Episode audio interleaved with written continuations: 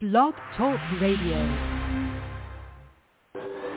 Welcome to the Paula Price Show, where you can experience scripturally organic, culturally unmodified teaching, get answers to your questions, and receive powerful prayer from your host, Dr. Paula Price, author of the Prophet's Dictionary. Tune in now and get ready for an exciting time of encouragement and transformation. Welcome your host, Dr. Paula Price.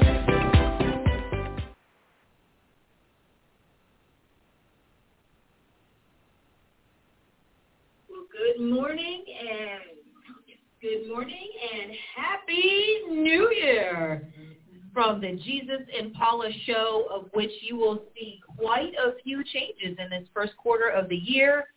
Some things I'm saying prophetically, others I'm saying factually because I already know what God is doing, what he's done, the, the pieces he's pulling back together, taking it on with uh, Paula Price season two, rolling out this month as well.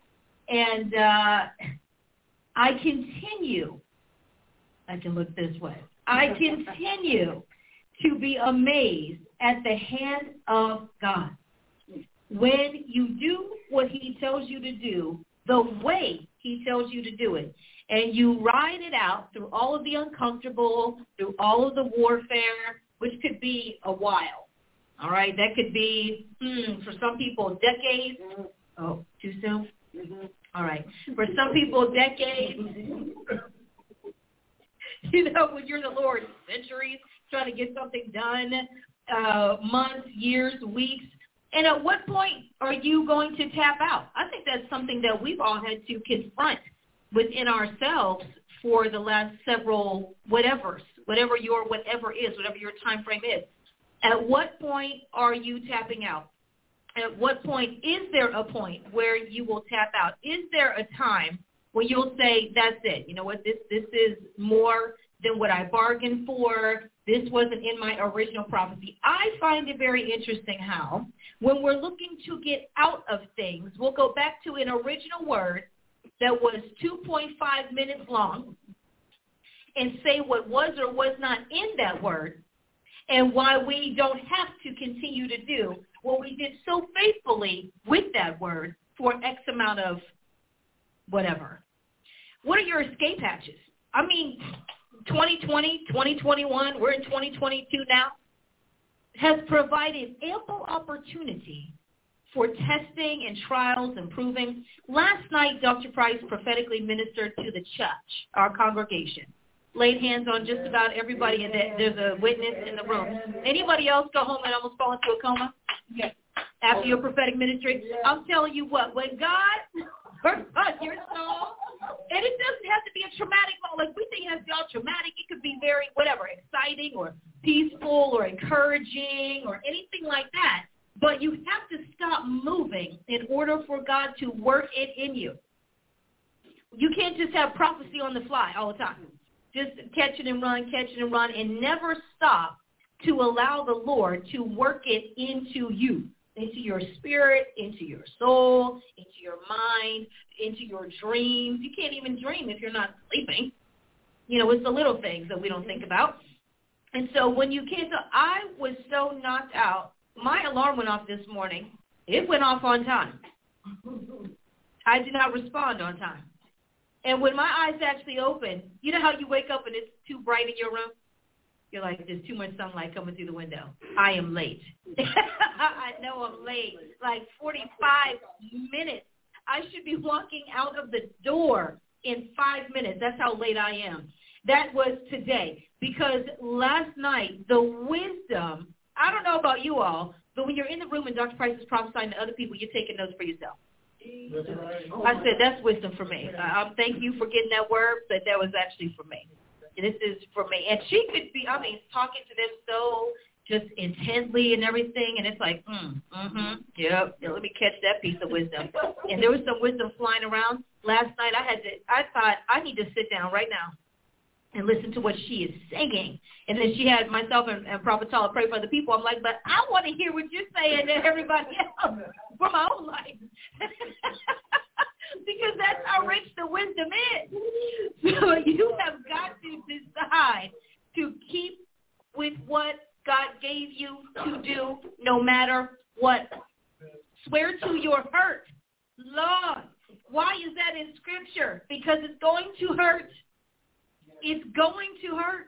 That's that's not an if. It's just a when and for how long. Those are the questions. You can tell we are so mistrained and mistaught in the body of Christ that we are in shock whenever whenever count it all joy when diverse trials. I mean, we skip over skip. These are so many skip over scriptures, Old and New Testament, that we don't even read or entertain because that's not you can't say that's not God in scripture. It's not feel good. It's this this whole last season has not been feel good. You can tell that the body of Christ has been raised up on feeling because when our feelings are rocked, when we're offended, angry, confused, frustrated, when those things kick off is when we begin to question God. Like the whole the whole purpose of our life. You can go into a whole identity crisis, which is why I appreciate the word that is being taught in our ministry because we learn identity is the key to destiny. And we have a resource center, ppmglobalresources.com is the website where you can go and download and purchase actual things that will be put in the mail for you. Today we have various sales going on with our assessments in our resource center and with prophetic ed. These are three branches of opportunities for you to strengthen yourself. How many of us have ever said, I wish you was somebody around who could tell me, I wish I just, and we just wish, wish, wish. Well, here you don't have to wish, wish, wish, or just pray, pray, pray. You can sign up today and enhance your life, open up your resources. PPM Global Resources, and we're going to do a quick promo of that. 15 per, I'm sorry, PPM Global Assessments, ppmglobalassessments.com. 15% off of the PAQ and MAQ. This is for all of you who have been waiting for the sale. Waiting for the right. sale. I don't know how many post-assessment advisors I've done where they'll say, I was looking for this, I was waiting, I was waiting, and I was waiting for the sale. I was waiting for the sale. Well, the sale is here, and it expires. It expires Sunday at midnight. So you have today, tomorrow, Saturday for that sale. As far as as far as PPM Global Resources goes, join the 90-day challenge of assessing your prophetic self this is a great time. Top of the year resolutions and how, how resolved you are is often determined by the first 30 days of your resolutions. But we have a 90-day challenge. See, you do something for 90 days and you're really in it. 90-day challenge of assessing your prophetic self. And 10% off of whatever that package is there. And then prophetic ed. It's just such an interesting moment in the studio today all right. And then prophetic ed 5% off advisements. Rachel's going to take us to this quick commercial break, and we'll be right back.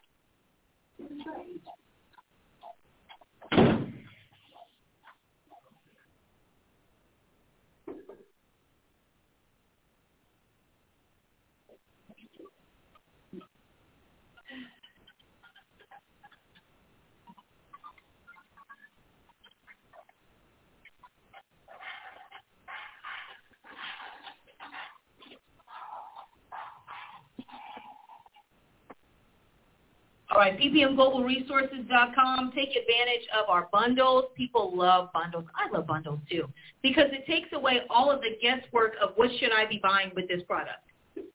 What should I be receiving? What should I be getting? So excited about being in 2022.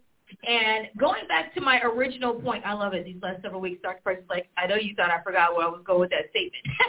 we don't really ever think you forgot. Some of the rest of us forget, but you didn't forget but sticking to what God has given you, especially when it's not easy, especially when it's uncomfortable. How about this, when it's not popular?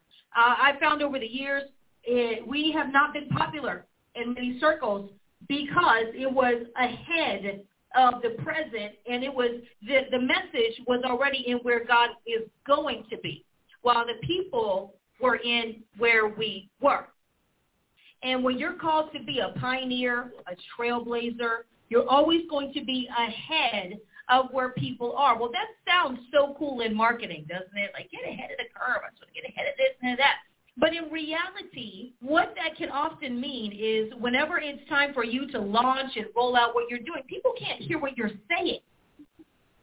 They can't even hear it. Like they'll hear it, but it won't process. There's no place for it to land, register, uh, lock in, because it's totally foreign. You don't realize how, let's just say, take languages. Uh, understanding a language is based on how much of the language you know.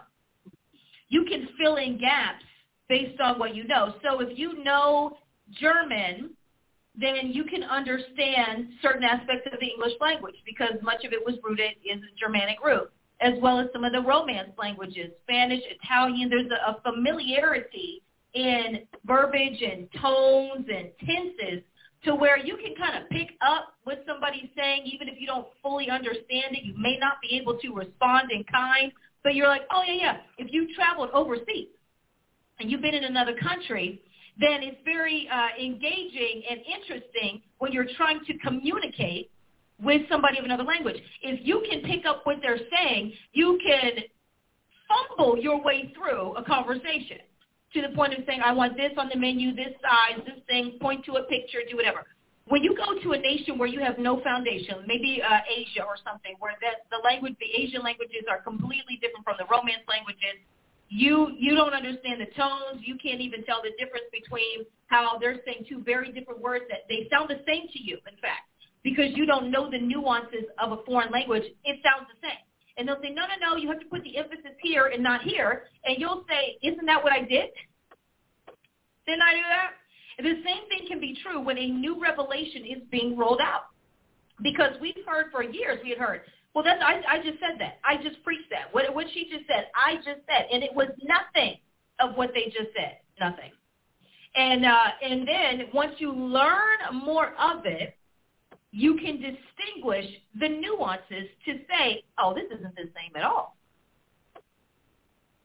Somebody can say, if they're unfamiliar, Chinese and Japanese language. Yeah, they sound the same. They don't sound the same at all. They're nothing close to the same. Nothing close to the same. But if you don't have an ear for differences, it's all the same. It's like when people see somebody of a different ethnicity, what do they say? Everybody they looks look the same. same.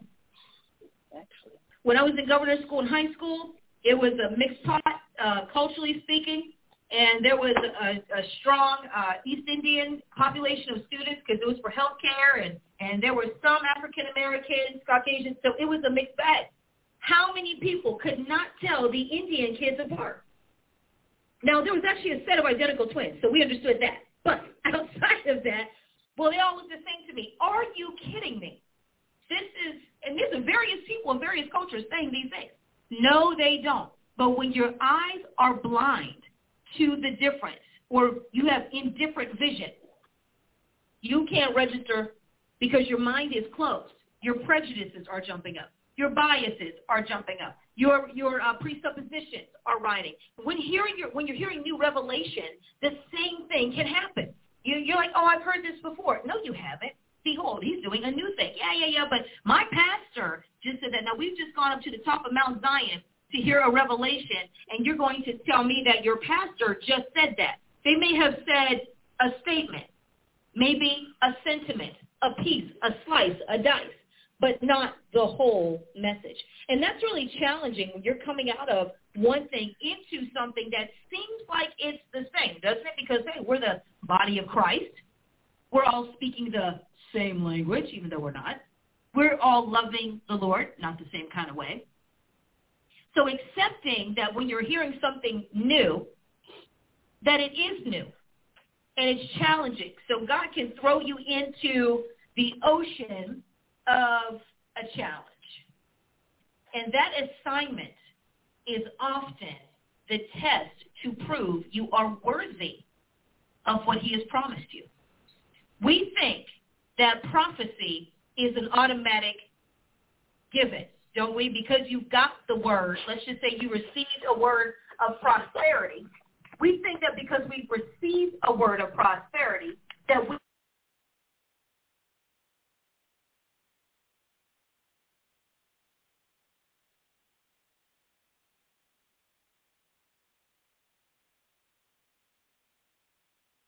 or the rank is as high as the God you serve.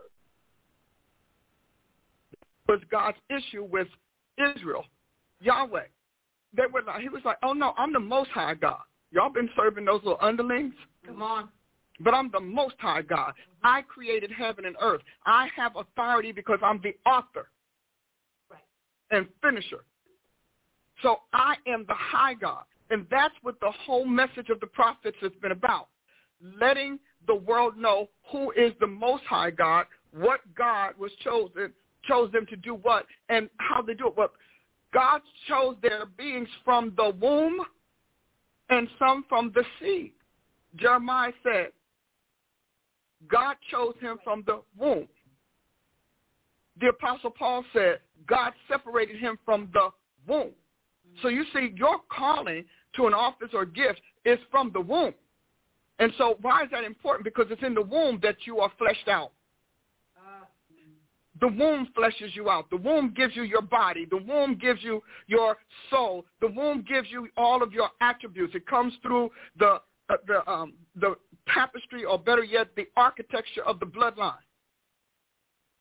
And so, when we talk about office versus gifting, one is your attributes unattached or your attributes subjugated to or submitted to an office. That is why gifts are for individuals and offices are for institutions. God looks down the line and says, oops, I'm going to have a shortage. Oh, or, oops, I've got this on the books to happen. Do I have enough people with the capacity, with the capabilities, with the inherent capabilities? Before we get to skills and training and, and competencies, do I have enough people for what I have coming down the line? See, that is where he is today. Now, and that brings us to what I'm going to discuss with you today because I'm excited about this. I am very excited about the fact that as long as God's been saying, are you ready for my future, he's been telling me what that future is. Officers don't determine the future of their agencies or their organizations not the work, I mean, the gifts. The office does. It's in the, the strategy sessions. It's in the planning sessions, mission statements. Though that company you work work for right now, they already know what what that future is because they're working toward it. They're staging it. They're staffing it. They're shaping it. They're even conditioning and shifting their consumer base to that future. So I'm saying this because it's very important that you get it. I've been carrying this and, and between incubating and percolating, I think I finally got it. That you have to recognize that God was here before you got in the womb. See, when you understand the prophetic continuum, and I use prophetic, but this pertains to whatever the assignment is. When you understand the prophetic continuum, here's what you know you understand that God, when he says Alpha and Omega, beginning and the end, first and last, when God says that, he's not walking around saying, here's a wonderful concept I've been thinking about. He's not cogitating who he is. He's telling you, I am. Now listen, how can you be the Alpha and at the same time be the Omega? How can you be the first and at the same time be the last? How can you be the beginning and at the same time being the end? Well, let me give you an answer so you understand the prophetic continuum, and you'll begin to do a little bit to vet your prophecies. Remember, I told you and encourage you to make this is a year that you go through my book, Assessing Your Prophetic Self, so that you will not be caught prophetically unaware or prophetically vulnerable or prophetically gullible. So the book, Assessing Your Prophetic Self, you just go to our website. There it is. You need to do it. If you're a prophetic educator, trainer, coach, or counselor, you need to know this book. Get it and then read it. And don't roll it up in your mind and say, I know everything Paula Price wrote. No, you don't. You don't know everything I know because you don't know what I left out the books. And you don't know why I left them out and why one thing made the book and another thing didn't. That's important when you want to, um, to convince yourself you know all there is. Don't assume that how I wrote one thing is how I write other things. I'm a very diverse writer. And so I don't write, I don't have a cookie cutter pattern. So getting back to this, how can Jesus be that? I want you to write this down if it's in your notes because Jesus starts at the end. He starts as the last. And then he also starts as the finisher. So when God says this, everything we're living right now is God's finished product. Mm-hmm. It's his finished work. That's why it has a continuum. Isn't that good? So you think you're doing all of this.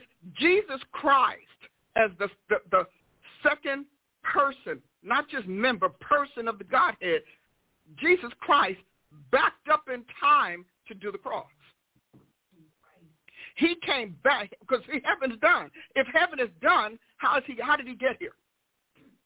How can we have a now if he's already finished? So Jesus Christ backed up from Omega to go back to the Alpha to do what he's doing. That is why you can have prophecy. Prophecy is unfolding event by event, page by page, uh, situation by situation, and person by person, everything that God completed. God didn't start his physical work until he was at Omega.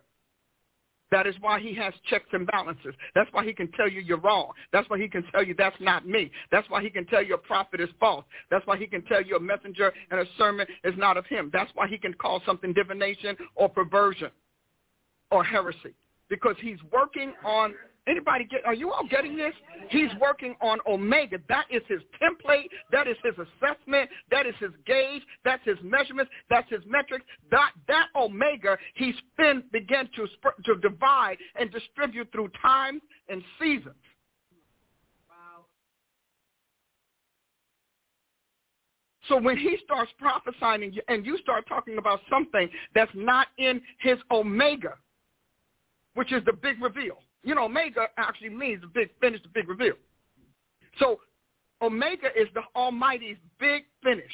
That means everything the Father wants, everything the Son has done, and everything the Holy Spirit must manifest in this world. So a prophet could say, I know some of you wonder, what is a prophecy continuum? That which is on the books of Omega. How can God tell you who will be saved and not? Like I never understood predestination. I thought if God was all there, is he too dumb to know who he's going to save? I never understood it. I still don't. God predestined, and, and, and he wrote it. He said, whom he foreknew, he predestinated. So here's the way if the enemy spins it. Well, if God already predestined, you know you're not good enough, so you might as well go ahead on and sin and, and join me in hell. But that's a psych job, and you're going to have to know about prophetic psych ops because there are prophetic psych ops. There are prophecies sent to psych you out, to psych you out of your salvation, your redemption, your calling. Dr. Price, is that in Scripture? Yeah, well, Nehemiah says it. And Nehemiah said Noadiah had a whole bunch of prophets that were committed to making him afraid, so afraid that he wouldn't finish his task in God. So when we talk about the prophecy continuum, see, I don't use words that I haven't studied. I've had from 1982, I've been digging into this. I've not just been running around trying to get, chasing a mic, chasing a date. I wasn't doing that. I wanted to get this right because God said there is a time. And so we're in a different time. Today I'm going to talk to you about your prophetic time and season. You're going to have to know it. And you're going to have to know that prophets are one of the people that are God's timepieces. Because, see, God doesn't have uh, man-made, handmade mortal clocks. He has beings. There are beings who have who are just literal timepieces for him. When I first found out that Ashley was a timepiece, it blew my mind. She's a literal timepiece. So when she starts telling you all something is happening, you have to understand that she has a timing chain, a timer in her spirit. As a matter of fact, we could be in a meeting, and that thing goes off by now because I've been with her so long. I look in her face. I say, "Yeah, we run out of time, aren't we? Mm-hmm. We're gonna be late now. Mm-hmm." She can. God uses that. Her mantle works and, one of the things is timing because God, deities use beings. Beings use things. I think that's really good. Could you hear a little something? Let me hear something. Here you go. Somebody done stole my bell. Thank you. there we go.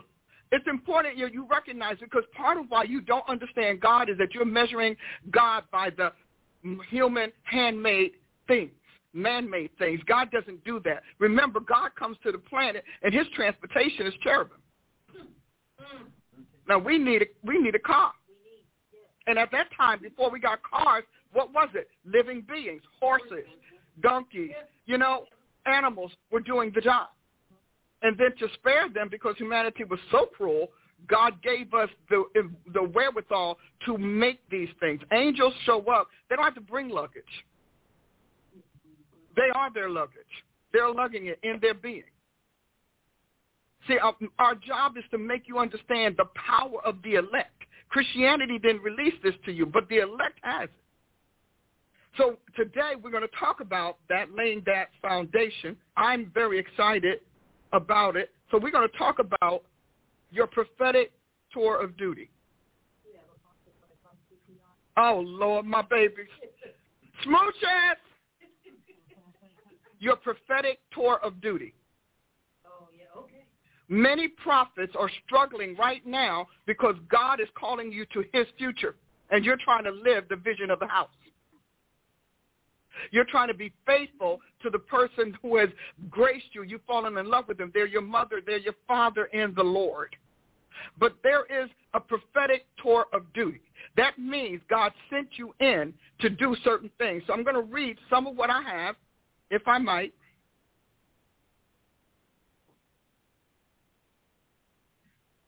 Is it time for your next assignment? you are a, a, an officer, that's why I started this with officer. If you are an officer, you were sent to take part in the foundation, the constitution, and the institution of the organization that you have. You are called to be a thought leader, a decision maker, or at least a decision contributor. You were called to be one who would be part of the mandates. It's on a house. You were given as an officer a piece of the mandate of your organization. Doesn't have to be church. It can be church. It can be a business. It can be school. It can be whatever institutions God has. But you have to find out how you were brought into that organization. Because if you don't know how you were brought in, you don't know how to wrap it up. So how were you brought into your organization? Did someone send you in and say, or oh, uh, they call you, or they they uh, hired you, or interviewed you, and found out that you could fit in that capacity? Now, uh, uh, why did I make this particular interjection? Because you need to understand that this is not for those who decided to join the church. Okay. See, officers have tour of duty. Members have seasons. So time has many constructs and also many synonyms. And a number of things do it. So you have got to find out because many of you, by June, you need to be in your new place. You need to have reported for duty in your new place by June 2022 because you're going to miss the kickoff in September. So between now and June, you have to seek the face of God. You listen. You can fast if that's what God gives you to do, whatever. But you're going to have to decide how were you brought into that place, and is it time for your next tour of duty as a prophet? Now I'm saying prophet, but realize this: that it's any minister, any threefold or fivefolder, any leader, any uh, uh, what is organizer, communicator but the issue, the reason I'm saying prophet is because God starts everything with a prophet. And he built prophets and apostles with a particular wisdom that understands his, his times and his seasons. It is so important to me right now for you to get this because some of you all, you are feeling the pull and tug. And when you went to your leaders, they told you it was the devil. They told you it was your flesh. They told you you were going to be out of order. They told you you are whatever. And believe me, I'm talking about this. I live this. And when you're a prophet, if you are a prophet sent by God, then you'll be a prophet that is transitioned or removed by God. Now, this could even be, it could pertain to those of you who grew up in your organizations And now it's time for God to use you. So that was your internship. And now it's time for you to get into active duty, active service. We walked around all these years talking about we activate, activate, activate. Listen to this. You don't activate something that you don't did not own, that you don't regulate, that you do not authorize. How do you activate something you don't even know how it's made or where it's going to go? All of you all, y'all went and paid all that money for them for those activation service, and you're still doing the very same thing because you weren't activated. Their uh, accounts were activated. You helped them activate their accounts because you uh, you could talk to any any organization leader. You are activated by being authorized. You're activated by being credentialed. You're activated by being assigned and appointed. That's how you activate. Not sling some grease on somebody's face. Who you don't know if they belong if they belong to Jesus Christ or not, if they're saved or not. You don't know their their abilities. You don't know their character. You don't know anything about them. All you know is that they showed up to pay for you to give the illusion of being put in God's service or used by God. So my question to you then is, so I got to wait Help me, Jesus. Active, huh? because activation is an illusory tactic contrived by Satan. Press you with something that God is never going to do. So you go to these meetings and then you run to these churches and you really think that anointing shows on you. You think your activation shows. Don't you? You think you can activate the Almighty? That sounds dumb. You can't tell God what to do. And God doesn't have to verbalize what he wants you to do. He just he's on the inside. He makes you do it. All of a sudden you think it's a good idea. I think I'll do so and so and so and so. And it's a great idea because you're, he holds the patent on your being. You are a patented being. So I need you to understand that the, a number of you, you were supposed to be gone by November and you didn't. Some of you were supposed to be gone by September, and you didn't because you love your leaders, you love the place you're in, you have been a good servant, and you know that God is calling you. I'm talking about the dreams that you're having. I'm talking about every time you turn around, the words in those dreams are coming out of people's mouths. I'm talking about folks running past you talking about, you know, it's not long here. You know, you about you're going to be able to move on and on and on, and you rebuking the young prophets because they don't have better sense than to tell the truth. Is your tour of duty over? Is it time for your next assignment? How will you know? Well, I've been working on this, working on an article, and, and, and I've been holding on to this word that the Lord has given to me since before the new year came in. The word is specifically for those prophets and other leaders who feel that God is moving them on, but they feel also bound by loyalty. So your strong man is a, your personal sense of loyalty to your assignment over your assigner.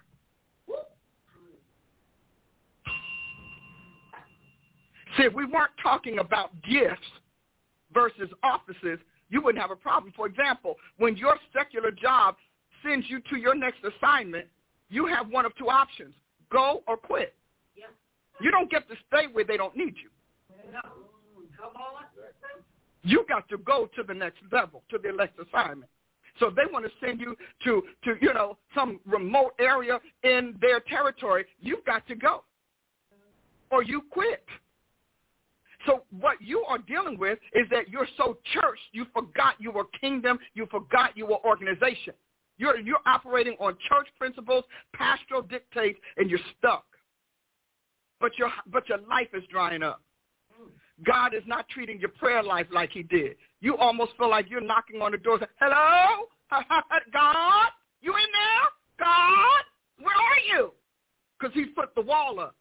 Because God says, you are my servant. My servant. You're not everybody else's servant. You're my servant. I call the shots. And if I can't call the shots, then your calling is off. See, you listen to pastors who wanted to pull you from um, competitive and rival churches. So you listen to them telling you, well, you can go anywhere you want. You can do what you want. And you did that. And your life fell in the toilet. Some of you all left your last assignment before you finished. And that is why God won't replenish you today. You left that last assignment because you had some big open door. I, I have a whole teaching on false, false doors. You all need to listen to that. False doors. And I'll have an article on false, false doors because you are going to have to vet the doors that open for you. So the loyalty barrier, the loyalty that, that has that has you in its grip won't let you obey the Lord. Last Sunday, I talked about the threefold ministries of 1 Corinthians 12, 28 and 29, and the fivefold ministry offices of Ephesians 4, 11. And I spoke to you about laying the groundwork for what God is planning to do as we move into the thick of 2022. Leading up to this, he has been giving me the phrase, are you ready for God's future? I've spoken about it on my show. I've taught about it in my classes, and I have somewhat written about it. The point is, God is no longer all that interested in our future in him. He is now kick-starting or igniting the world events and the future that he's planning. This is important because when I spoke on New Year's Eve, I talked about that continuum. And you all can't bet your prophecy if you don't know the continuum. You can't know the continuum, continuum if you don't know the word print, presence, and person and performance. Print, presence, to know that. You can't say, well, I'm sorry, that doesn't bear witness with me when you give God 32 minutes a week. You don't have enough to be. There's no ink in your witness well. You can't dot anything and say amen. Your witness well is empty.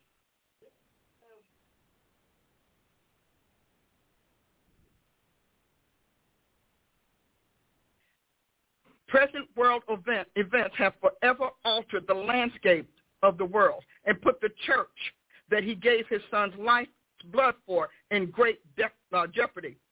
It can be said that the kingdom of God is under attack it has been breached by his adversaries. They breached, that breach, you should know, took place from the inside out as decades of hostile agents converted those who stood in the pulpit and those who were our front runners. The consequence of what we see and are struggling with today as the people of God, as well as what the world is wrestling with, is the result of those breaches. So why is this important? And why am I writing to you? Well, this is one of those pop-ups because you know y'all get the pop up pop ups um, that I have given post uh, and posted periodically over the last years. This one is expressly concerned with those prophets in those three folders and five folders who feel the tug of God to move to the next place, but see themselves as members bound to their last assignment in their churches.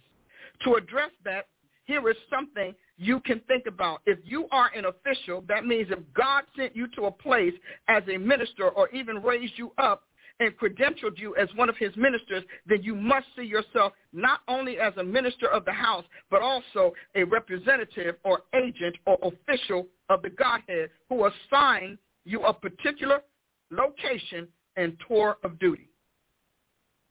If you are in that capacity, then you should know that in all likelihood, the pressure you feel the Lord is putting on you to go to the next place is a sign your tour of duty in that place is over. You've completed that tour.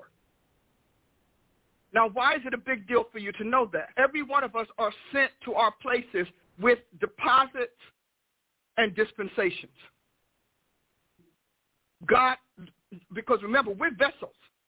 We, I know we love our little human selves, and isn't that great? We're vessels. And our vessels are filled, stocked with all that assignment needs. Everything. So if you've served there three years, five years, or whatever, you are, and you've emptied out, you're waiting for God to refresh you, restore my, okay, I'm available to you, refresh me. He's not doing that if you're an officer. Mm. Mm. Because that that you had was for that entity. It was not, so you can't take it to the next one. So all of a sudden, you feel empty. You feel like, ah, you know, like getting up, getting ready is, and I'm not talking about rebellious members. I've had enough of them to be able to identify them without even, with just by the sound of their voice. There you go. Ring the bell. Ring that bell. I, this is not to sheep. This is to those in the shepherd strata. I want you to get clear on that. So then, uh, uh, oh, you used to be, I mean, come on, you love praise and worship. You led praise and worship. Now you can't get a new song. You loved intercession, and now you're like, what? You really have all the signs of being depleted of what that assignment required and being in need of your next place. A great example is Elijah. Eli- Elijah did Mount Carmel. That thing nearly took him out. He had to go and hide between the the uh, assassination mandate on the, the, the uh, Jezebel gave, his fatigue, and the people being confused because you stripped them of all pure, spiritual power. He had to go hide. And when he hid, he heard the next assignments because his tour of duty was done. Yeah. Moses' tour of duty in Midian, Egypt, and Midian, done. You have got to understand that if you didn't go there for duty, then you are not who I'm talking to. Because God sends you for duty. You're having a blast over there. She's having a blast. Now, and so so you you're depleted, you're disinterested, you're almost apathetic. You don't like I love my pastor. I love my church. I love my members. But I have nothing else to give them because you've emptied yourself out. And God hasn't replenished. And he hasn't replenished because what he needs to replenish you for or with is not for that group. It's for where you're going. So a lot of you all, you came here and you came here as sheep. And God sent you here as officials to get ready. So I have a lot of them, you know, because we get these people, the Lord sends you and then the Lord changes you. They're not officers. They're not even good sheep. Because you don't know that God said, I'm the Lord, I change not. My word will not return unto me void. You don't even know the character of God well enough to be an officer for him. You're, you're just bad sheep. I said to someone, I said to a number of people over the years, but you all are bad followers. You can sit there and talk about who's bad leaders, but you're bad followers. Because there's such a, we got fellowship and fellowship. And usually bad fellowship won't fellowship. I've been here a long time. I've been at this a long time. And so I'm not talking to you all. You need to get your sheepness in order. See, because you have to be, because your sheepness is terrible in the sheepfold. Come on. You're, you're, you're, you're gossiping, you're backstabbing, you're bringing all Satan's arsenal into that congregation.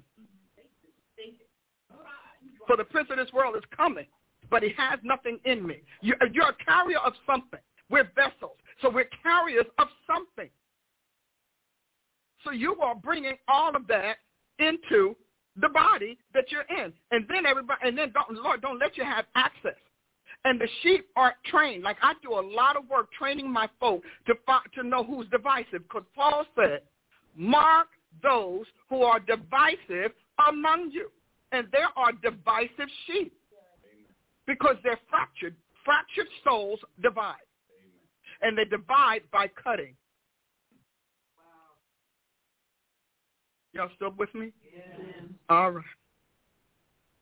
I want to go back, but also as a representative or agent or official of the Godhead who has assigned a particular location and tour of duty.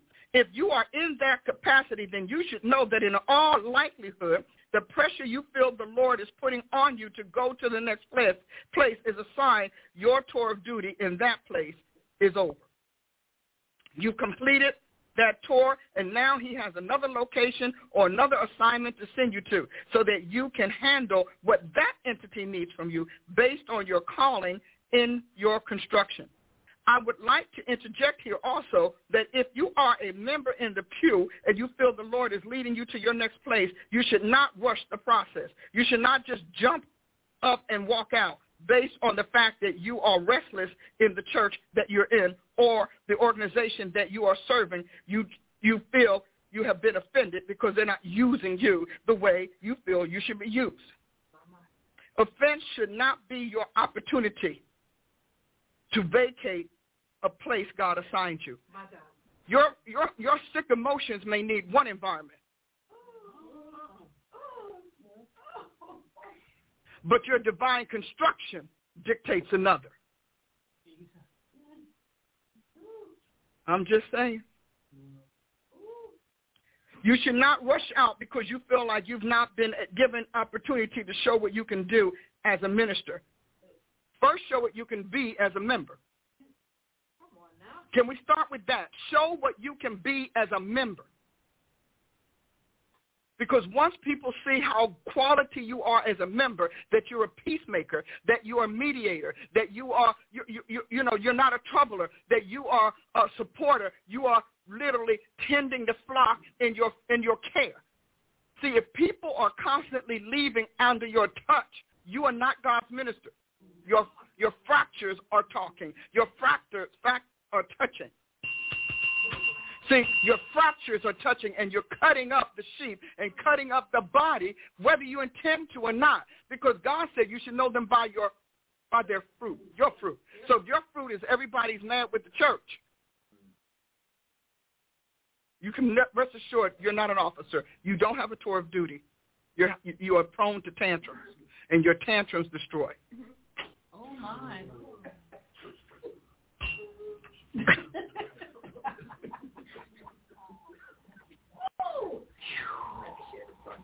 You cannot rush out because you feel slighted in other ways, not included in the inner circle, or not chosen to be in a significant or prominent position. These are all things that the sheep of God wrestle with. But what makes them different is that they don't hold office, and they have not been trained for office. And as a result, they are wrestling with restlessness that can be the effects of idleness, uselessness, or just plain old resistance or rebellion. Many people under this libertine gospel, this grace, lone grace, are literal resistors of authority. They can't stand being told what to do. If you're a leader and you're trying to figure out who's who in your body, pay attention to those who cannot tolerate being told what to do.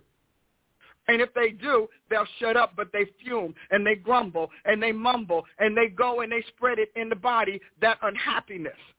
You realize that's not somebody you want to give power to. You don't want to give unlimited or discretion, indiscretionary rather, access to your sheep. Before you decide that your time in an organization is in fact, a tour of duty. You need to have been handling duties in that church or organization and trusted uh, the needs that they have for your fruitfulness. You have to show what you've done for and to benefit that organization. In fact, in short, it should be better because you came, mm-hmm. not worse.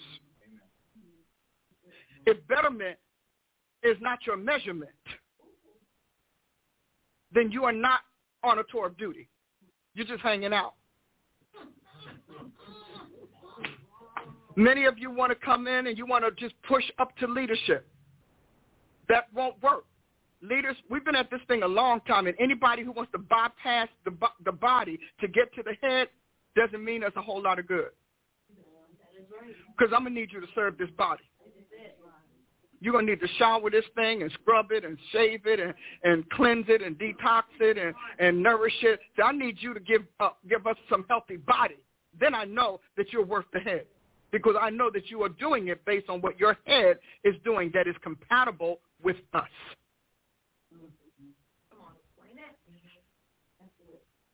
You must have a track record of success, of collaboration, cooperation, submission, obedience, endurance, and resilience. In other words, you don't keep taking your marbles and going home. You can't just go and leave us with the marbles. We can't even play the game when you're gone because you're taking your marbles and you're going home. I have a rule. I measure candidates for promotion by what they create, what they secure, what they rescue and restore in my organization. If I got hard facts, that tells me a lot. I will not promote them if all I have is chaos because I realize that the deity that's moving through them is chaos.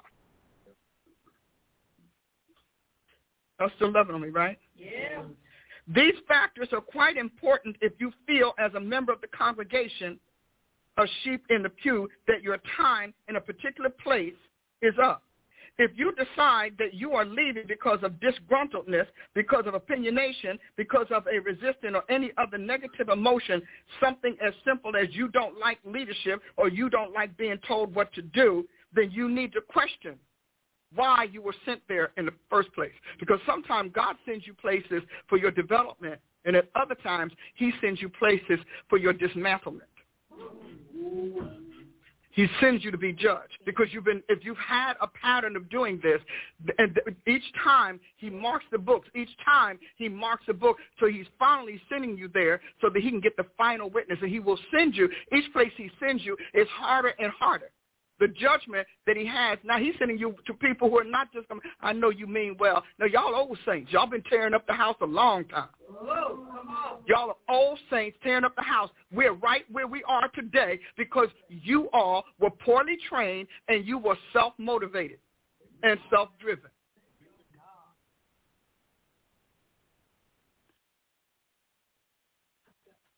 Uh, such instances as those that I've just discussed can equate to rebellion and not a release from a tour of duty.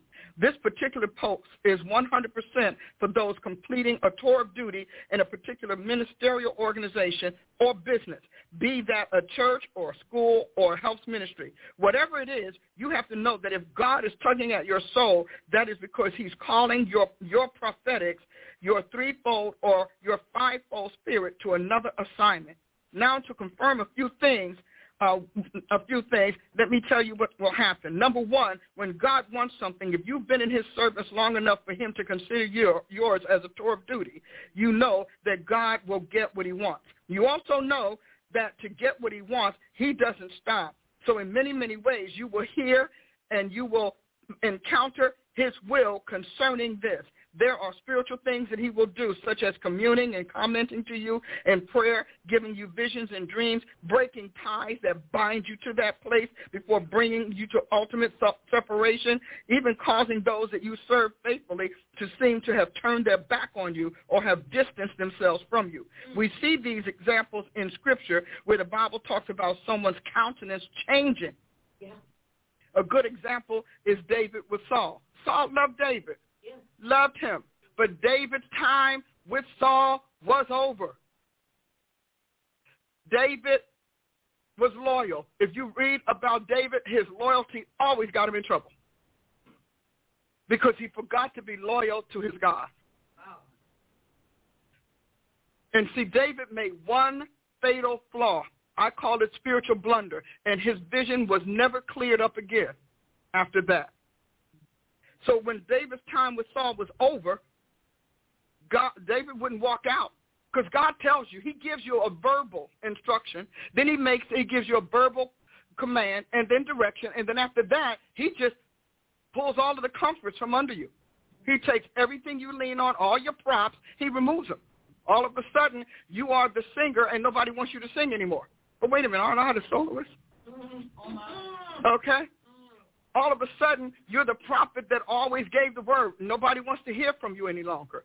That is not because you're failing in the, your assignment. It's because you're failing in obedience.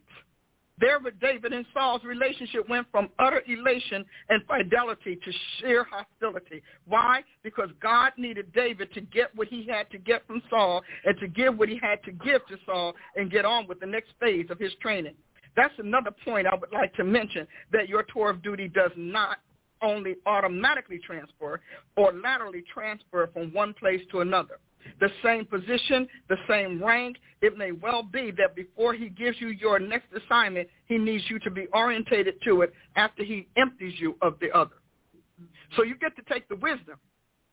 You just don't take the apothecary. You don't take the complex. You don't take the mixture that God furnished you and outfitted you to deliver to that particular lo- location. He may need to have need you to have specialized training. He may want to remove um, what you've been learning or what you have acquired along the way. You may want to dump that old anointing to be blown. So you should sit down and give some thought to it. Another thing you must do is pray and get a prayerful prayer partner who will pray with you in this calling. And it may be the prayer partner that you get to pray you through this is somewhat outside of your present organization. If you want to be discreet about what God is laying on your heart, it may be that you will need to get a person who is neutral and anonymous to your organization, but still good for you to pray with and pray through what God is pressing on your soul. All of this is to say that in the year 2022, many of you will be released. If you serve a good leader, they will release you with grace, they will release you with prayer, and they will release you with peace. If you've been under an unstable leader, they will re- they will release you with antagonism, accusations, ridicule, ridicule, and demeaning. Either way, we all know Peter's words in the book of Acts that we must obey God rather than man. I pray that those of you that God is calling to your next assignment because your tour of duty where you are has been completed, find someone or some place that can help you work through your new calling. Clear the air with your leaders. Be upfront with them. Do not sneak away. And by all means, do not leave with their sheep. You go to your next assignment knowing that God has prepared everything for you, and that place will receive you. It could be a place that you've served and visited on and off in the past, or it could be a place you've never heard of before. You'll have what we call Paul's Macedonian call, you know, or what, and or excuse me, and what are your risks realized from that call. So Paul said, a great and effectual door was open to me for the word. And anybody know and? Many adversaries. So don't think you're you're going to a better place. You might be going to a bitter place. I'm just, I'm Babosha. I just thought I'm saying that.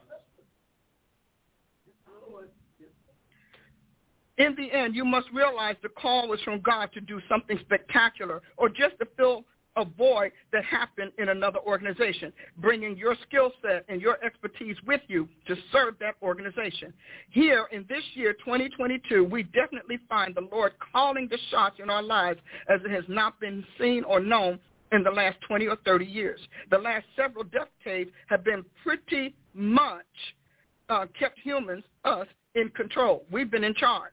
Well, that's going to end. And you can expect that God will exercise his sovereignty and supremacy in all those areas that uh, with those he's found faithful. That means faithful enough to show themselves committed to him and loyal to him above all else.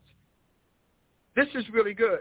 So you, your support and your defense, your guardianship and discretion, all of these are factors that will God will weigh and will communicate with you about as he prepares you to go on to your next assignment. And, and, and that's what I wanted you to get. Did that speak to you all? Because, you know, we give, preaching gives slogans and, and statements, and it gives doctrines, but it's nothing to help, that it doesn't elaborate. You need somebody to elaborate on what this looks like. Preaching is for inspiring. Teaching is for educating. Yeah.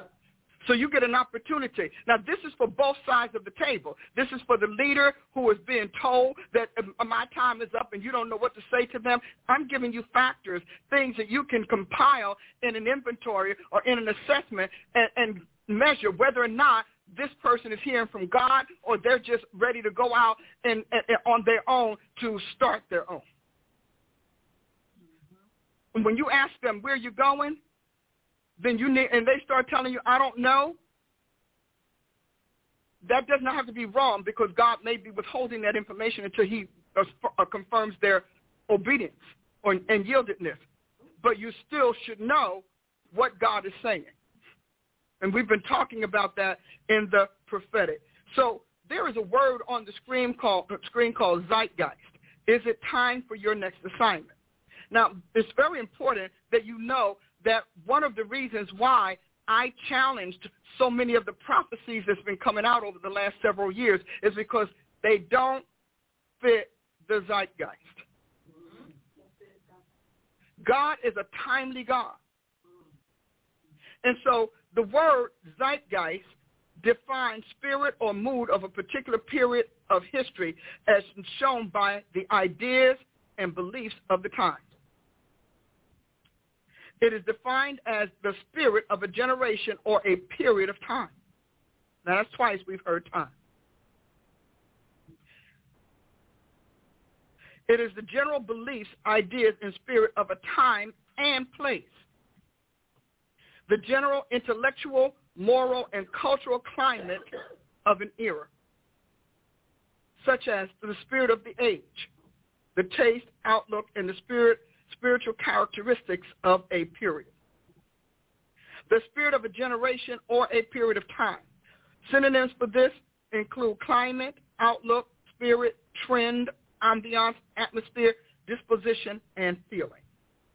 Lastly, the spirit of the time, the spirit, um, uh, uh, the spiritual characteristic of an age or generation. Now, when you listen to these prophecies, do you hear anything close to being in the season and the timing of God? As a matter of fact, they're ignoring season and timing because they want to change it.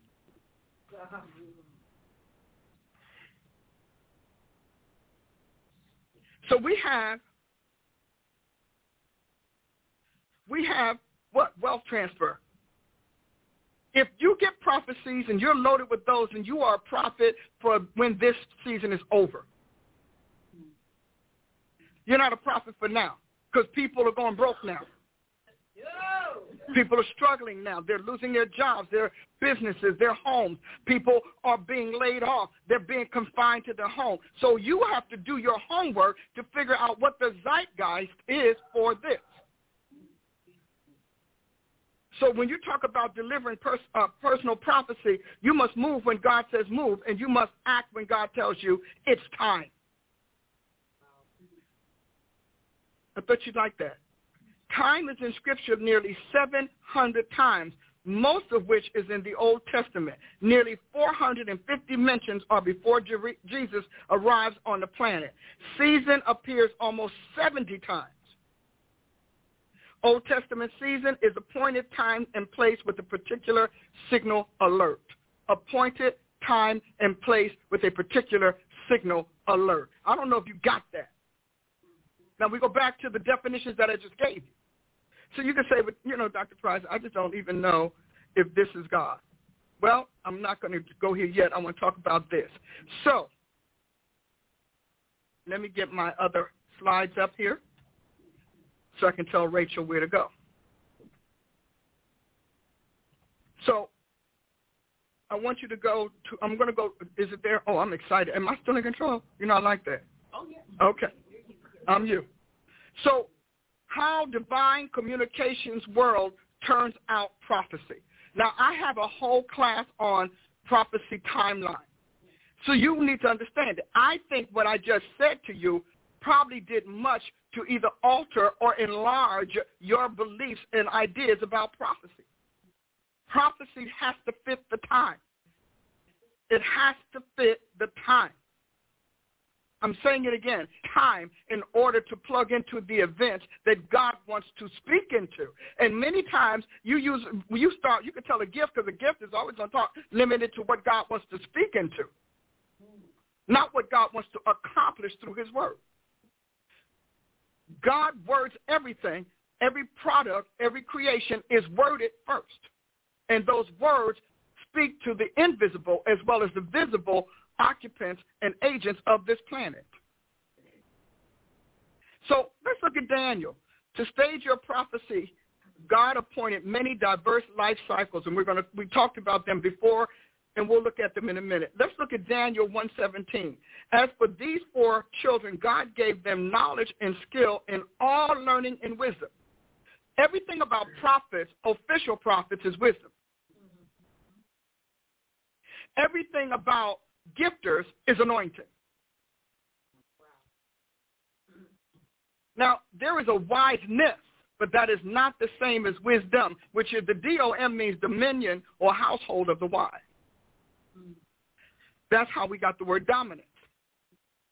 And Daniel had understanding in all visions and dreams. Now, when we get to the end of Daniel, God is giving Daniel the continuum that we have today. He's plugging it in. Because he's letting them know, you know, from Jeremiah, 70 years have been determined for your people. Okay, we're going in. Now, First Chronicles, this is what's, what's important that I want you to get. First Chronicles 12.32. And the children of Issachar, which were men that had understanding of what? Now, what, what was that understanding for? To qualify them to know what Israel ought to do. The heads of them were 200, and all their children were at their commandment. This is a mighty spiritual institution. Mm-hmm. We don't teach it like that. We teach it as five brothers got together and over dinner they talked about time. But if you read it, they literally were the, the, the explainers, the foretellers of what was happening in God's world that was going to manifest in this one. And, and, and they were the timing chain of the Almighty. They collectively did that. And so the fact that they mentioned the 200 and their brethren were at there, that means they were stationed throughout the nation based on their innate. They were constructed for this. They were literal chronos people. They were constructed for this. Now, you know, Joseph, this is seven years of famine after seven years of plenty. Now, seven years of plenty, everybody was happy. That's the people that y'all got those prophecies. It's harvest time. It's harvest. They can't tell you what happens when those 17 years are up. So you can't prepare yourself mm-hmm. for the aftermath of that harvest that you've consumed. So how does this look? Now I used zeitgeist. I used the um, I used zeitgeist. I used the children of Issachar. But now I want to go to Ecclesiastes because if you are uh, have understanding of time, this is you. To everything, I want you to hear this. Because when you are an office or an institution, you have to know start and finish, alpha, omega, first and last, beginning and ending. You've got to be able to say that. Whether you say it in date lines or whether you say it as calendar or whether you say it as event. Because God is always sequencing time, and he sequences time by events. Now, after if you look at them, after that, well, when this was over, when this one was raining, but he always includes that. So Ecclesiastes 3, Ecclesiastes rather, 3.1, to everything there is a season. Now, we've already said approximately 70 times season is in there in comparison to the 700 instances of the word time. Because seasons are longer than time. Seasons are have are where to me what I call the dome or the hub of time. So it says, and a time to every purpose under the heaven. Now understand, this is all about the mortal world. This is all about the physical world. And then he talks to all these times, a time to be born and a time to die. For you all prophets run around talking about the Lord didn't do that, the devil took this one. Let me tell you something. He can take but he still has to ask permission. Okay? A time to plant and a time to pluck up that which is planted. A time to kill. What? God doesn't kill. Deuteronomy 32 says he does. As a matter of fact, throughout the entire Old Testament, he's killing folks. He killed he killed Er and he killed his brother Judah's kids because they didn't want to reproduce. He said, I kill and I make alive. He said, I make peace and create calamity. Because you can't be Alpha and Omega if anything can happen before you or anything can happen after you. So he's telling us um, you know, a, a time to weep and a time to laugh. And I counted these. There are 28 of them. I think it's around 28 of them. And I counted them because that's giving you God's seasonal calendar. So when you get a prophecy, somebody's going to live, somebody's going to die. Someone's going to cry, and someone else is going to laugh. A time uh, to dance, a time to cast away stones, a time to gather stones together. Now, it's interesting. Why is he saying stones? I mean, like, why is he talking about that? Or is he talking about slingshots? Or is he talking about stones being the uh, objects of trading and exchange of the day? Now, they had silver, but when you got into the villages, nobody had silver. They collected stones. stones. So think, something to think about. A time to embrace and a time to refrain from embracing. A time to get and a time to lose. See, when you read in Scripture, this is the way of the earth and a, time and chance happens to us all. This is what he's talking about. Why? This institution predates us. God has agents. He has angels. He's got devils. He's got demons. He's got creatures of all sorts in all these worlds. Some of them coming and going. Some of them are stationed here. They, he has celestial and terrestrial. I need you to understand that if you're going to be prophetic, you need to stop splitting this man down the middle. He's only good. God is good to God. And God's goodness does not always make sense to us. Jesus said, you don't know what I'm doing, but you will know when I'm gone. God is good to God. Your goodness does not change or make him. It doesn't validate God. As a matter of fact, Scripture says if you're good, you're good for yourself. Because good, human goodness can't equate to God's goodness. It cannot. And so we're coming down to the end. It says a time to keep and a time to cast away. Some of us, you holding on to stuff. You got soul clutter, holding on to anger, holding on to all of that. So you need to find out what time you're in. And God will pretty much stage that time and give you an opportunity to discern it by how he's communicating, by the things he's responding to, the things he's demanding of you. And it says here, a time to rend or tear and a time to sow, a time to keep quiet or silence and a time to speak, a time to love and a time to hate, a time of war and a time of peace. These are God's times and seasons. Every generation enters them. Every one of us has to manage them. It's very important for you to understand. This is, so speaking of your tour of duty, are you finished?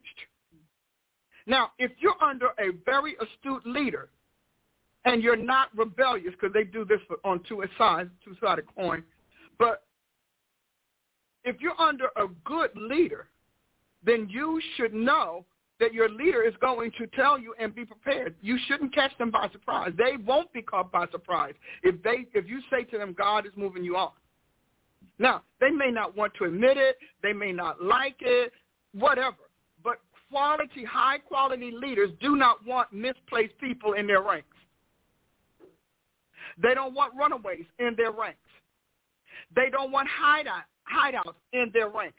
In other words, I'm just here serving you. Think about Jonah. That's what that's like. Going down, storm won't start, stop, troubles all over the place. You know, we don't, we've not taught this level of wisdom. We've not taught this depth of wisdom. Is this helping you all? So Jonah was hiding out. He should have been in Nineveh. He on a boat going someplace else. He wanted to stay where he was.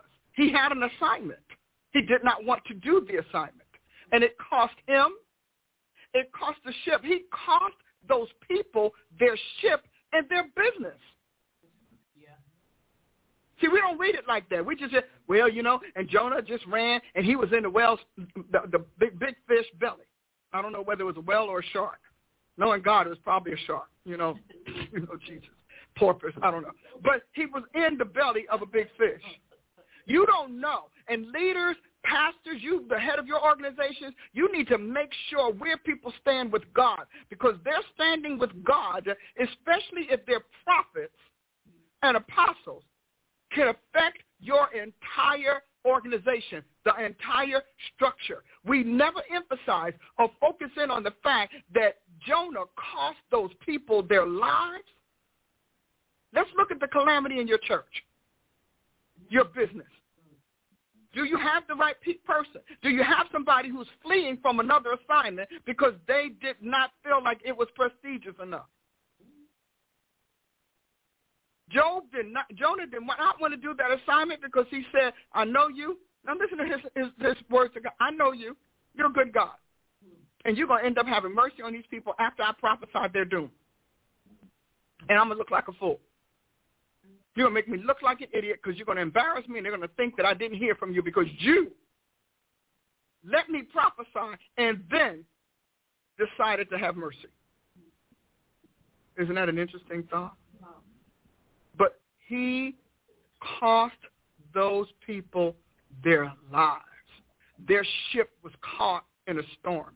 He said the storm was because of him. He down there sleep. You know, God's people, we so cozy with Jesus. Baby, hell going on. We sleeping. People got to call. Did you? Are you all right? Because they say y'all had a so and so. What did we? Really? We don't know. He sleep and they are tussling. They're calling on their God. They're praying, etc. And he knows it's him. So what is the solution? Throw me overboard. Just throw me overboard and everything's going to be all right. And it says God prepared uh, we might want to say, yeah, well, you know, that's the Old Testament. Jesus refers to it. He said, uh, as Jonah was three days and three nights in the belly of the great fish, so will the Son of Man be three days and three nights in the heart of the earth. Now that's dead. So you don't. We don't even count that God resurrected him. Yeah. Joe, I mean Jonah comes back, and when you read what he went through, you're like, "Oh, it's bad down there." What is that? He's in this fish belly, fighting with all that this fish has eaten. Everything that is digested, he's fighting with it. He's like the the the, the um the what do you call it, the vines wrapped around his head. He, you know, can you imagine? He's hearing the heartbeat. This thing is squeezing, and, and his bile. He's got this bile going. Hey, you know, so the food can break down, and everything breaks down but him, because God is going to see to it that you obey His word. Now, if you want to do it through a fish vacation, you can do that. yeah, you know, you got the little vacation on the fish, you know. I go, mm-hmm. but he did that, and and we see it over and over and over again in Scripture. When God tells you, "I want you to do something," I want you to do it. And if you don't, and He has to use someone else to do it, it doesn't bode well for you. Right. Especially because here's here's I get some water. Here's something that's so important to you. When God gives you a word, you're not the only one that gets that word.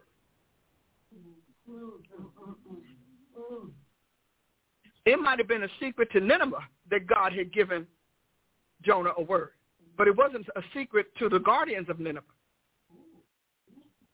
So they're all on alert. They're waiting for the go sign, the go signal. Think about Sodom and Gomorrah. Those angels that came to the planet with Jesus also knew Lot couldn't stay there. So they had to pick him up and his whatever and drag him out. So when you get a prophetic word, don't assume just because humans don't know, all of the other unseen agents and all of the other unseen powers don't know either because they do know. That's how come Satan can harass you about a prophecy. That's how come devils can harass you about a prophet. Is God going to do it? I mean, after all, and come back, he hasn't done it yet. Okay, he hasn't done You haven't told anybody. Might be in your journal, but you really haven't told anybody. You may have gotten it on a bus or gotten it in the, the restroom. You know, God will get a word to you any kind of place. And yet he's harassing you. Why is he harassing you? Because he knows that God has given a word concerning you, and it's going to affect him adversely. So we only have a little bit more time. So if you all who are on social media, if you have a question, you can send me a question regarding this, I will answer your question. So let's look at how this works. First of all, prophecy is sent. Prophecy is sent, it's biotic, is sent to a being. Believe it or not, there are times that God prophesies to rocks, mountains, water, whatever, but they are not dead to him. They are not inanimate to God. And when you put a, a, microscope on them, you get to see that they're not inanimate. They're made of cells and other things, and they are all handled by whoever or whatever spirit realm or spirit is taking care of that. So it's sent to a being, a living being. It's, de- it's declared from that being to another soul, whoever that is. From that point, once it once a prophecy hits time and space, it belongs to the physics of this world. It's subject to the laws of physics. We don't tell you that. Well, God can do it. No, no, no, no. See, we keep you, you've been told that. But once God sends a word, it's kind of like the program and the upgrade on your computer. They don't come to your house and say, well, let me tweak this and let me rush this. They say, we're going to download this, and then we're going to open it, and then we're going to install it, and we're going to maybe even upload it so that we can install it, and all of it is done with dots. Mm-hmm. Human-made electric dots. Well, in God, those dots are his cellulation. It enters this world. Once it enters this world, it's subject to the laws of physics. That's means a 24-hour day, seven days. It's also subject to the events that God has on his calendar. It is subject to the readiness of the people that are here. I'm going to keep doing this because you need to know where your prophecy is in its performance and fulfillment stages. Okay? And then it's decoded because creation must decode prophecy, whether it does it in your body, through your physical self, all of a sudden your mind is getting information. It's awakening to things, or or your you know people are telling you that it's happening, or God wants you to move, and your your company is closing down, your job is closing down, you are your your, your apartment a building has been bought, and they want to raise the rent so high that you can't afford it, whatever. But God is taking advantage of everything seen and unseen, unseen, past, present, and future, to bring a word into its manifestation. That means to either embody it, materialize it, or actualize it. Embody, materialize, or actualize. That's important. So, and in order for creation, because remember now, it belongs to the, the physical world. Now, it's subject to whatever coding the physical world has that correlates with what that word is to manifest as or show up as. So that could be the body, what body is going to do, a body of people, your a family, whatever. It can be material materialization, meaning that even though it may not be actual people, it's materializing in events. It's realizing itself in events, and then also can be, as we spoke before, it can be about nature. You know, like when God said the 70 years for uh, Israel were up, what did he say? He had to go and send prophets in there to unprophesy what he prophesied, what came from the prophecies that caused the 70 years. He had to go and tell the jackals, you got to leave. He had to go and tell desolation, your time is up. He had to go and say barrenness, your time is up. He had to tell the wild animals, your time is up. He had to tell the rain, your time drought is over. He had to go tell the earth, grow some fruit, grow some heritage. He had to go tell the water, stop being a swamp thing. That had to be prophesied for them to make their way back to Israel to build it. So that is why there's no such thing as bad or good prophecies. It's useful and unuseful. It's God or it's flesh. There's no such thing as a bad word from the Lord. That's like telling the people who are telling you a, a, a, a storm is coming and will be there by midnight, telling them to shut up and don't give you bad news. That the bad thing is happening. They're only giving you news about it. But yet we'll say, I don't want a prophet to give me bad news. Somebody said that to me. I looked at them and said, well, live in your darkness. it wasn't three years when their whole life was in the toilet. Wow. Whole life for one decision. gave me one word for them. Do not accept so-and-so. That's it. Now that word, every prophecy is a capsule. It is a container. It's a capsule. And it's a capsule with all, you know them, you, you know those capsules that have all them little beads? Yeah. It's not even a solid, all these little beads are in this capsule. And so if you don't open this capsule, you don't have to chase these beads all over the floor. So we're telling you, don't take this, don't accept this. Man told me, don't give me no bad news. I said, I don't have to worry about bad news. Bad news is happening. I'm just announcing it. Come on now. so we can't tell you a storm is coming. You can't give people a bad word. What is that? That is Asiatic. That's those Asiatic religions, those ancestral spirits, those African things. What do you mean we can't tell you that a storm is coming? You understand that's how that's how really how unstable and illogical we are with prophecy. That's why I have a whole session on prophetic intelligence because we're illogical. Yeah. None whatsoever. Okay, then prophecy enters storms. Every word of God is tried. And the Bible said tried seven times.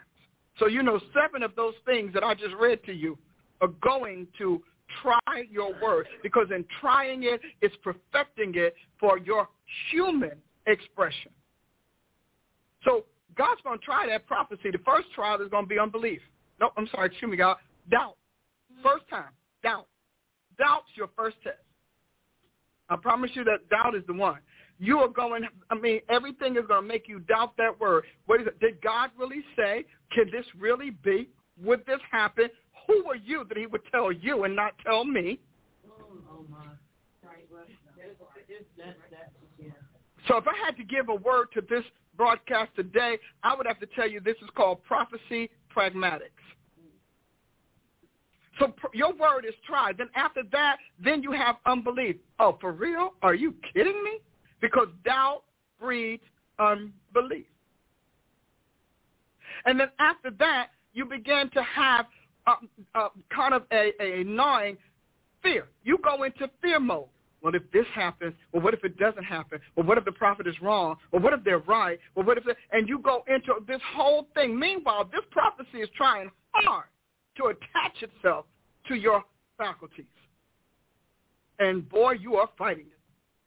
And then eventually it becomes visualized, meaning it starts to take shape. Usually by this time that visualization is in dreams.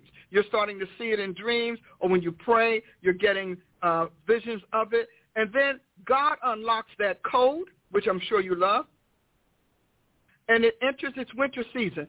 You're like, you know, prophecy has more false labor than anything I know. Prophecy, God has inbuilt false labor. You just know it. You don't.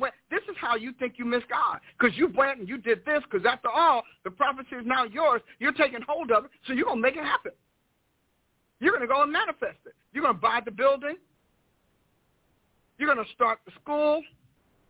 You're going to go and, and do some other physical thing, gather people, start your church.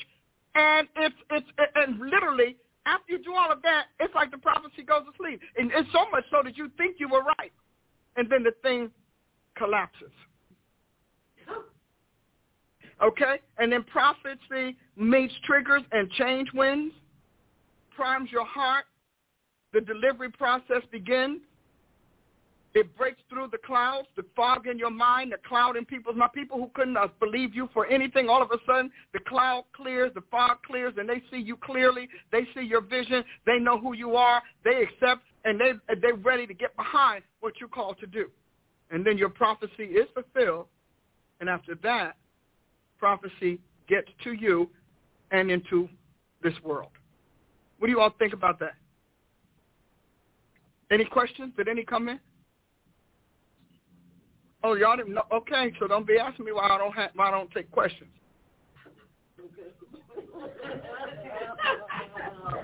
I love the saints.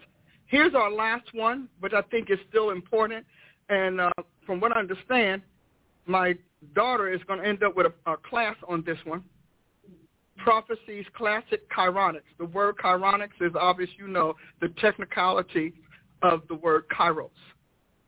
So prophecy is has its own kaironics. It has its own ways of, of performing, entering the planet. Let's look at some of the ways it does, because this is all about time. This is all about time. And so uh, it's, I want you to, to understand it. So when I, when I look at this, excuse me, would you all forgive me? I was having fun. All right. So calendar. There is a season. Seasons have calendars and they have events, they have emergencies and development, emergencies, not emergency, well, maybe those two. But anyway, these are all of the things. The big letters are the great parts of prophecy. It, it, it, it, it, it has an embedded schematic.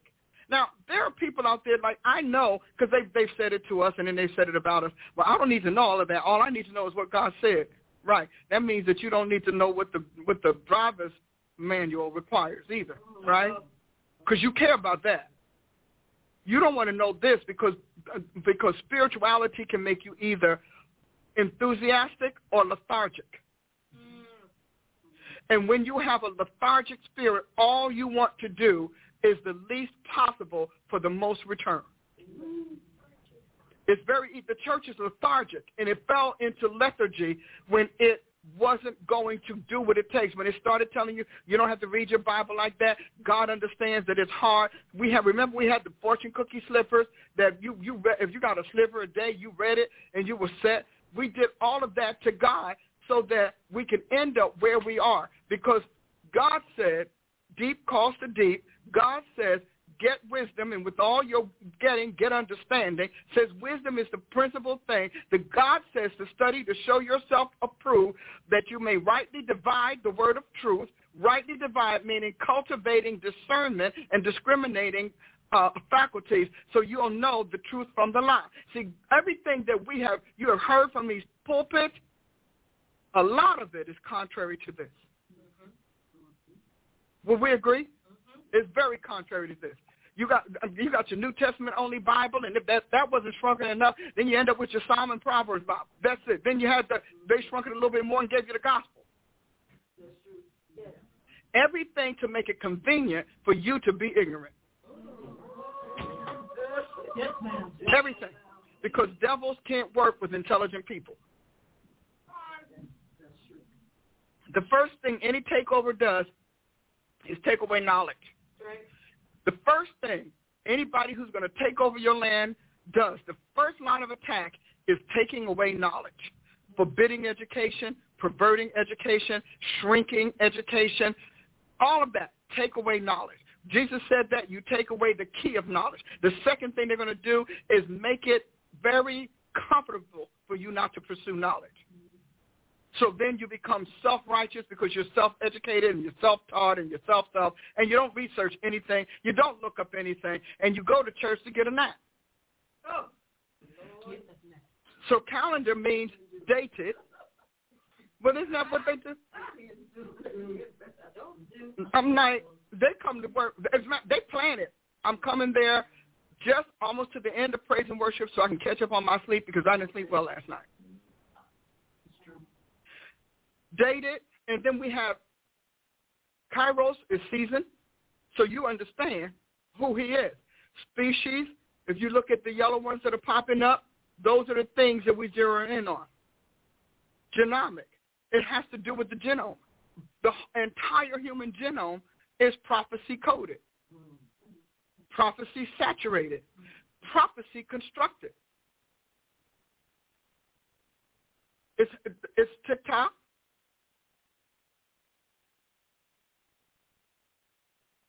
Oh, okay. There we go. So end of this, we want to say prophecy is locked into God's times and seasons. Now, prophecy has its own formula, its own com- communications. Cycles are repeated events that often recur historically, often at the same season or same situation. So let's look at some of these. Hold on. Why are you doing this?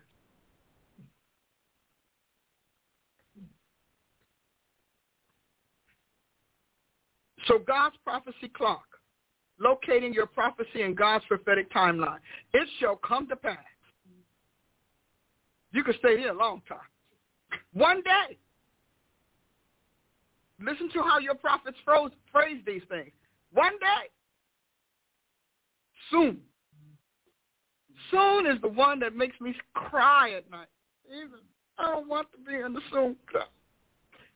Why can't it be now? In that hour. See, you see it's journeying.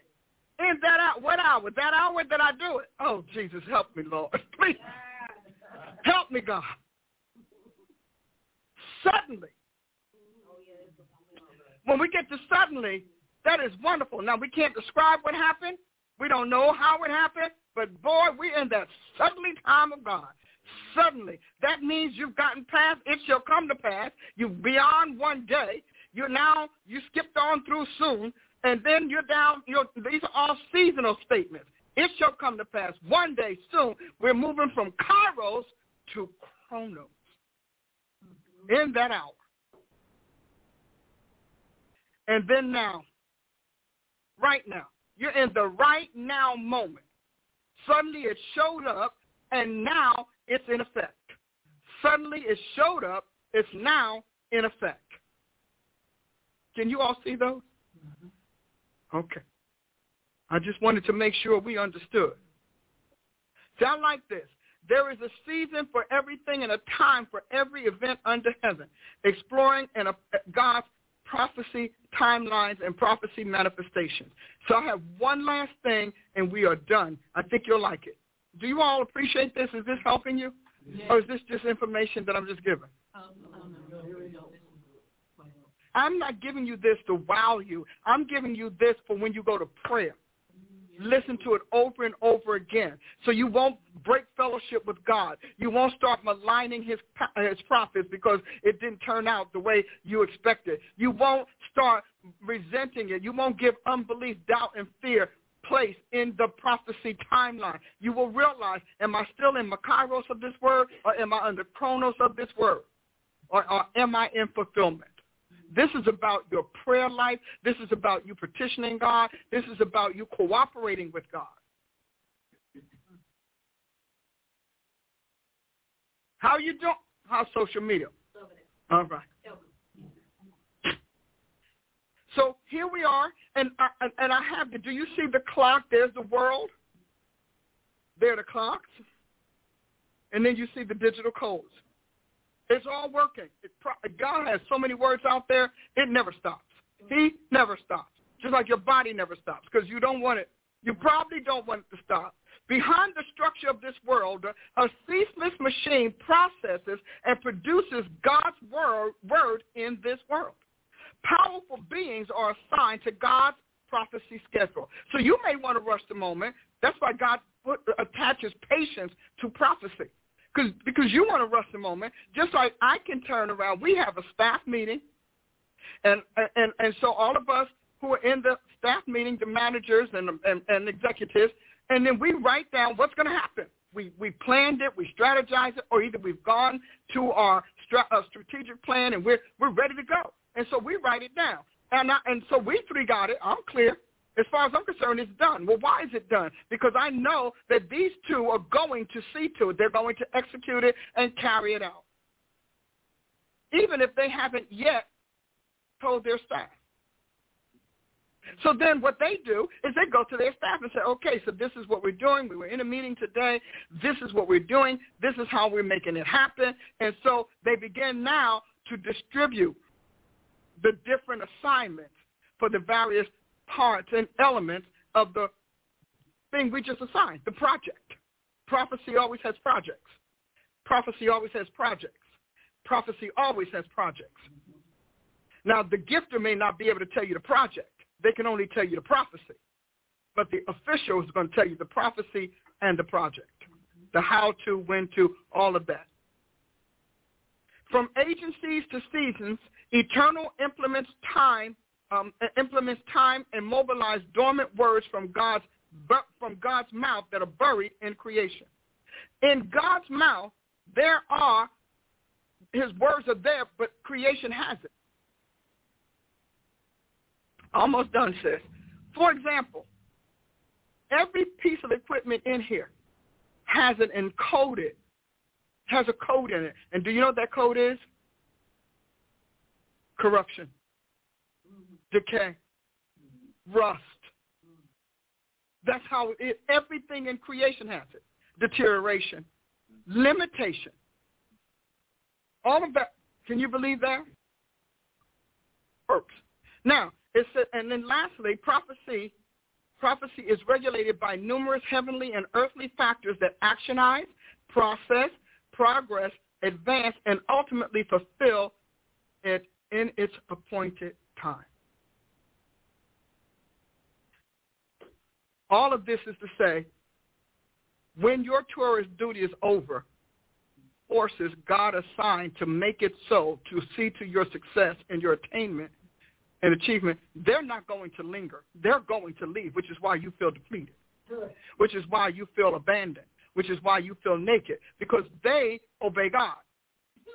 So they're already at your next place, waiting for you to get there and handling on the way.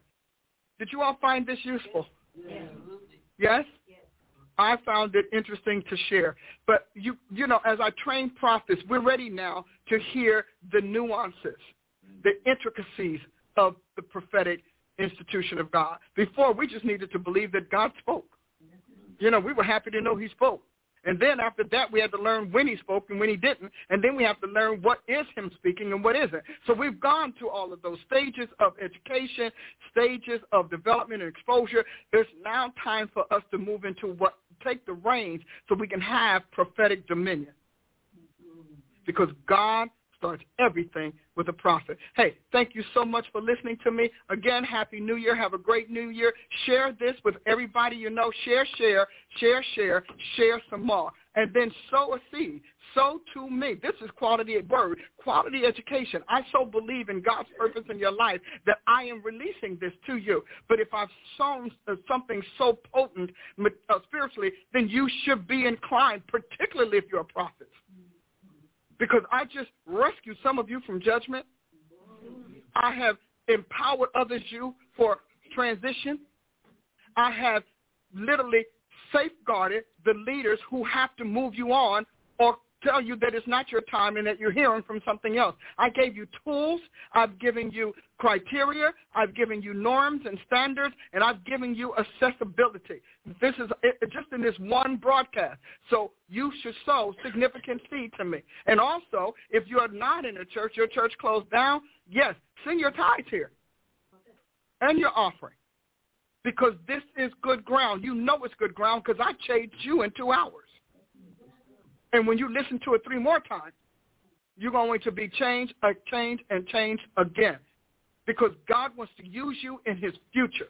You may not be a mega prophet. You may be the prophet of the church on the corner. It doesn't matter. God is all about the manufacture and manifestation of his word of truth. God bless you. If you're in the area, join us at the embassy, home of the congregation of the mighty, where God stands. We start Sunday school at 8 o'clock, and we have service at 10 o'clock. Come and join us. It's a blast. You will love it. Until then, God bless you. Think differently so that you can live powerfully.